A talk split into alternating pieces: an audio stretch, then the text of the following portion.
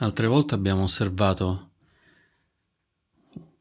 come fare pratica formale cercando il più possibile di farlo senza sforzo, senza aspettarci nulla di particolare, ma semplicemente ponendo il massimo dell'attenzione,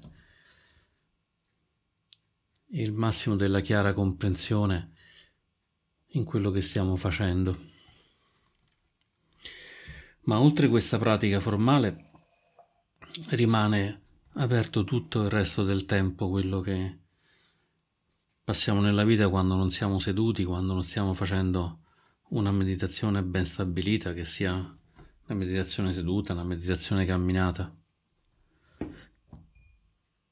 Parlo dei momenti di, di, di quando non c'è una, una pratica apparente e che però normalmente chiamiamo uno spazio dove possiamo portare comunque una pratica, quella della pratica informale.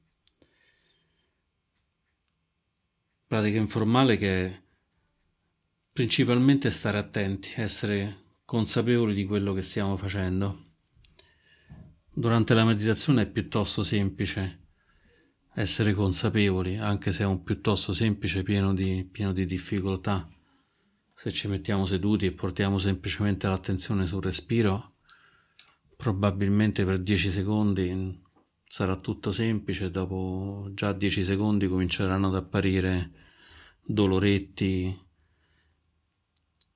pensieri e così via e sarà molto facile distrarci.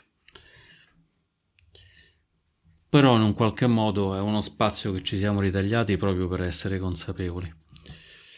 Altra cosa invece quando andiamo in giro, stiamo magari facendo la spesa, magari qualcuno ci passa davanti alla fila quindi noi possiamo non apprezzare molto questo comportamento. O magari abbiamo fatto la spesa e stiamo tornando con le buste, una delle buste si rompe e casca tutta la roba per terra. E portare la consapevolezza in quei, in quei momenti è, è tutt'altro che facile, tutt'altro che facile perché sono momenti inaspettati in cui non stiamo già concentrati nell'essere consapevoli, nell'essere dei, dei buoni praticanti.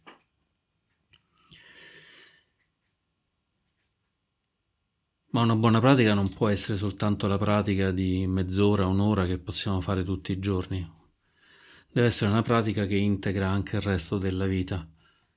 Altrimenti la meditazione non diventerà nient'altro che l'ennesimo, l'ennesimo passatempo, l'ennesima droga stiamo molto bene nella meditazione, ma poi non portiamo questa meditazione nel resto del tempo, non, non va a toccare le nostre profondità, non va a cambiare la vita rendendoci progressivamente più, più calmi, più sereni e più felici.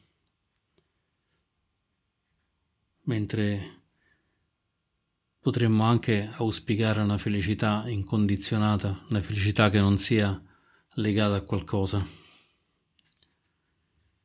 E per far questo dobbiamo essere completamente sempre presenti, sempre consapevoli. Dire sempre presenti, sempre, sempre consapevoli sembra una cosa particolarmente faticosa ma se c'è una cosa che la meditazione non è un o quantomeno non, non dovrebbe essere, è fatica. La meditazione, la felicità che stiamo cercando è libertà. Se c'è fatica, se c'è questo blocco del motore, se c'è questo rumore, questo stridere, probabilmente stiamo decisamente lontani da, da una possibile felicità.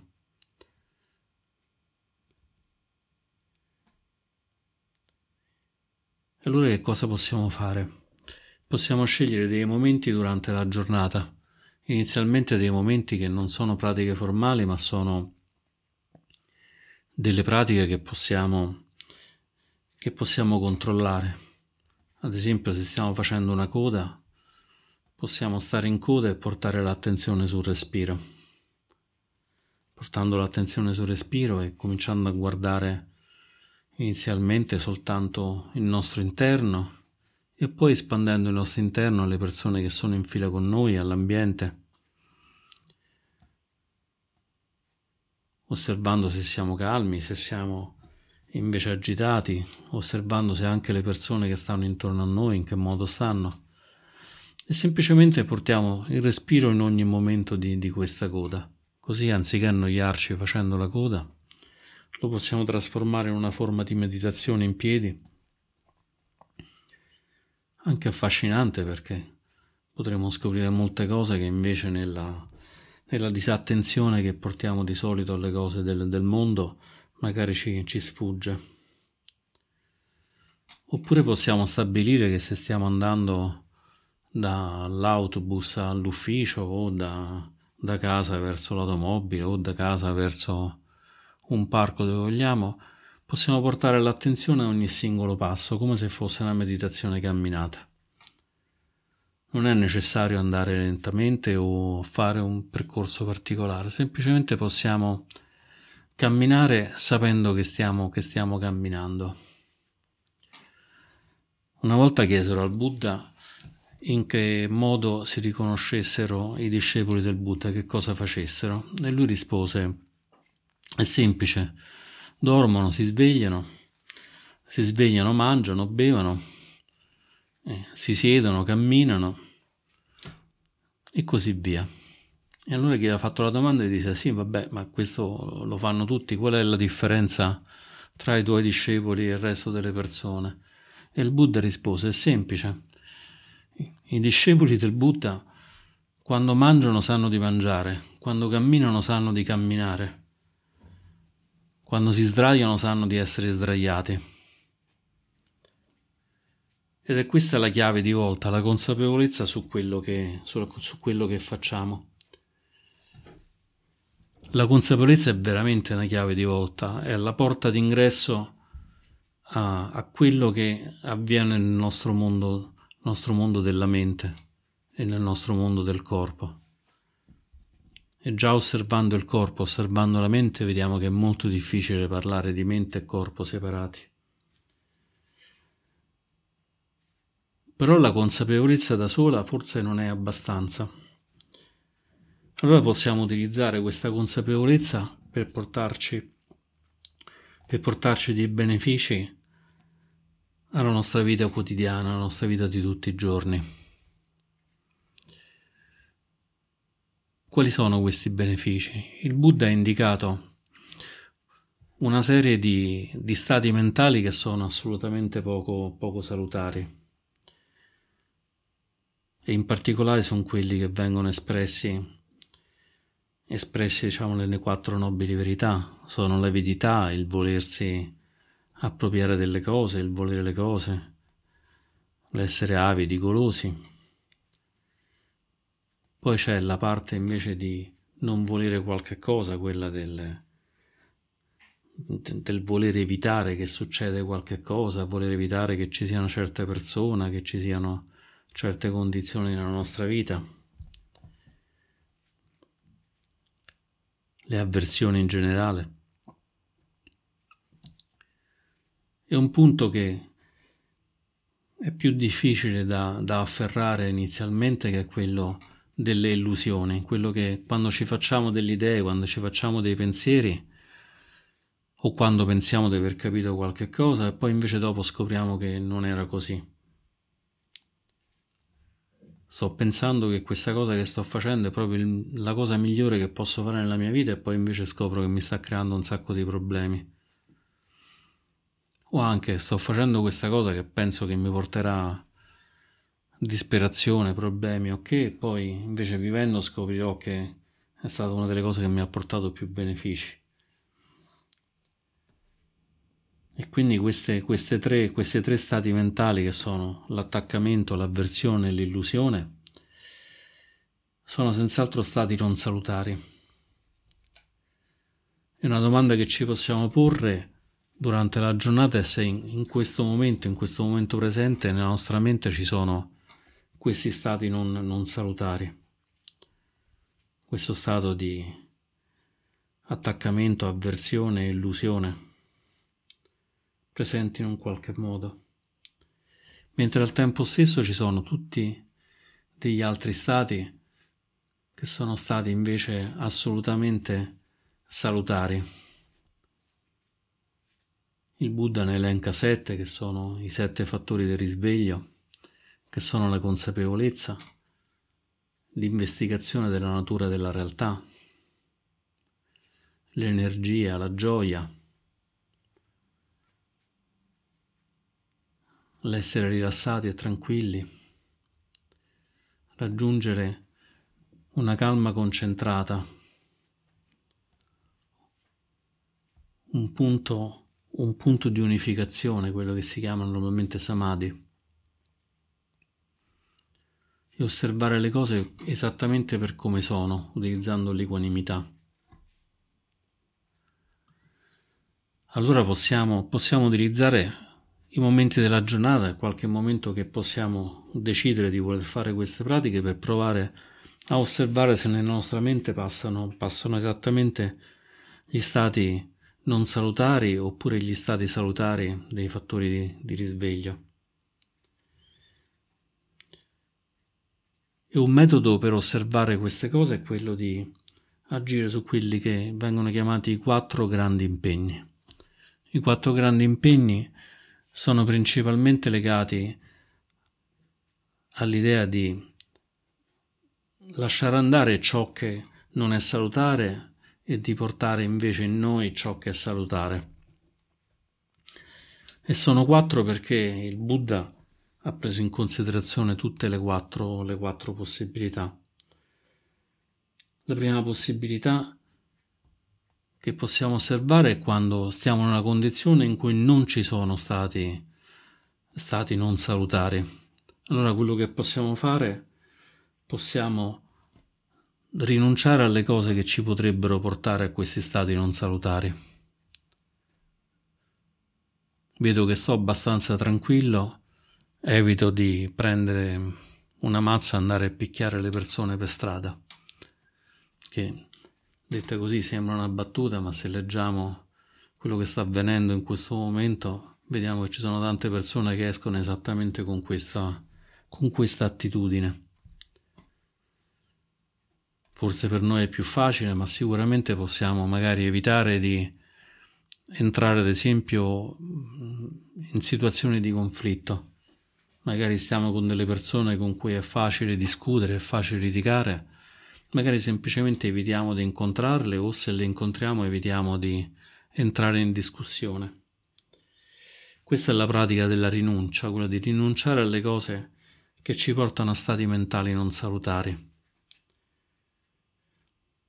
Però può essere che questi stati mentali non salutari invece si presentino. Può essere che in noi ci sia avversione, ci sia attaccamento, ci sia illusione.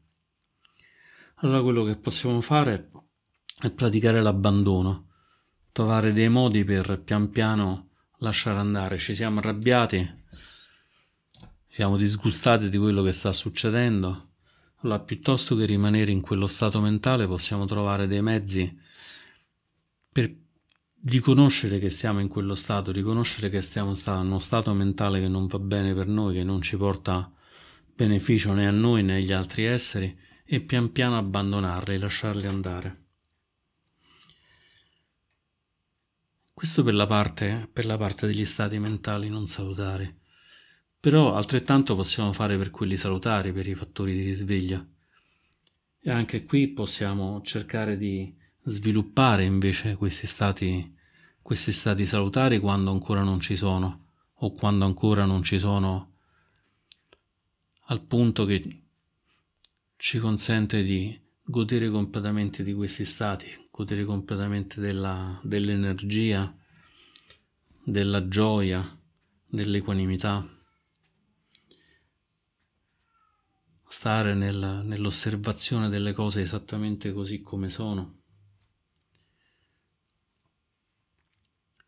E possiamo da ultimo, se invece questi, questi stati l'abbiamo raggiunti, questo stato di consapevolezza dell'investigazione della realtà, quello che si chiama Dhamma Vichaya, dell'energia, la gioia,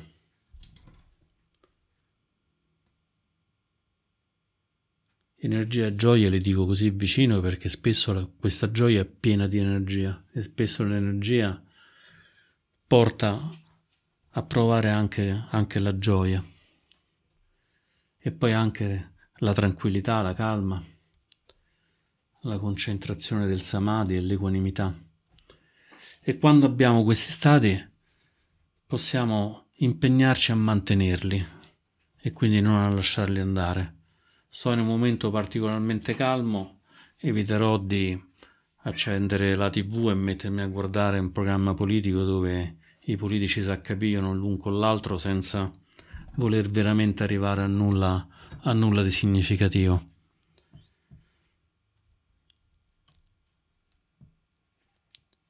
E qui però c'è un punto che sembra piuttosto difficile, cioè sì, va bene, c'è questo, c'è, c'è la ricerca degli stati salutari, c'è la ricerca dell'abbandono degli stati non salutari, ma come farlo? E qui il Buddha insegna che dobbiamo trovare noi mezzi abili, dobbiamo trovare noi i modi in cui per noi, per noi riusciamo a ottenere questi quattro risultati, questi grandi, questi grandi impegni della rinuncia, dell'abbandono, dello sviluppare gli stati salutari e di preservarli quando, quando si presentano. È senz'altro un lavoro che deve essere accompagnato dalla consapevolezza, però un lavoro che deve essere assolutamente basato sulla nostra, sulla nostra vera natura. Dobbiamo trovare noi quelle che sono le strade. Quando sentiamo che, che siamo arrabbiati, qual è il modo che per noi è più adatto, che è più adatto per ritrovare la calma se già ci siamo accorti che siamo arrabbiati, già abbiamo fatto una bella parte del lavoro perché abbiamo portato la consapevolezza su questo, su questo stato e tramite la saggezza possiamo renderci conto che questa, questa rabbia non è, non è adatta a noi. Non è adatta a noi perché è uno stato non salutare che non ci porta verso la liberazione. A quel punto possiamo scegliere, possiamo magari prendere qualche respiro, possiamo allontanarci dall'oggetto che ci porta questa rabbia, oppure addirittura possiamo fare il contrario, possiamo osservare in profondità l'oggetto che ci porta questa rabbia.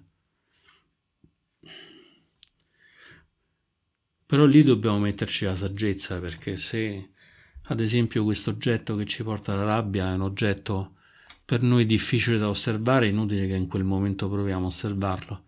Magari potrà essere più opportuno allontanarci e permetterci di tornare a essere più tranquilli e più sereni, osservare le cose più esattamente come sono.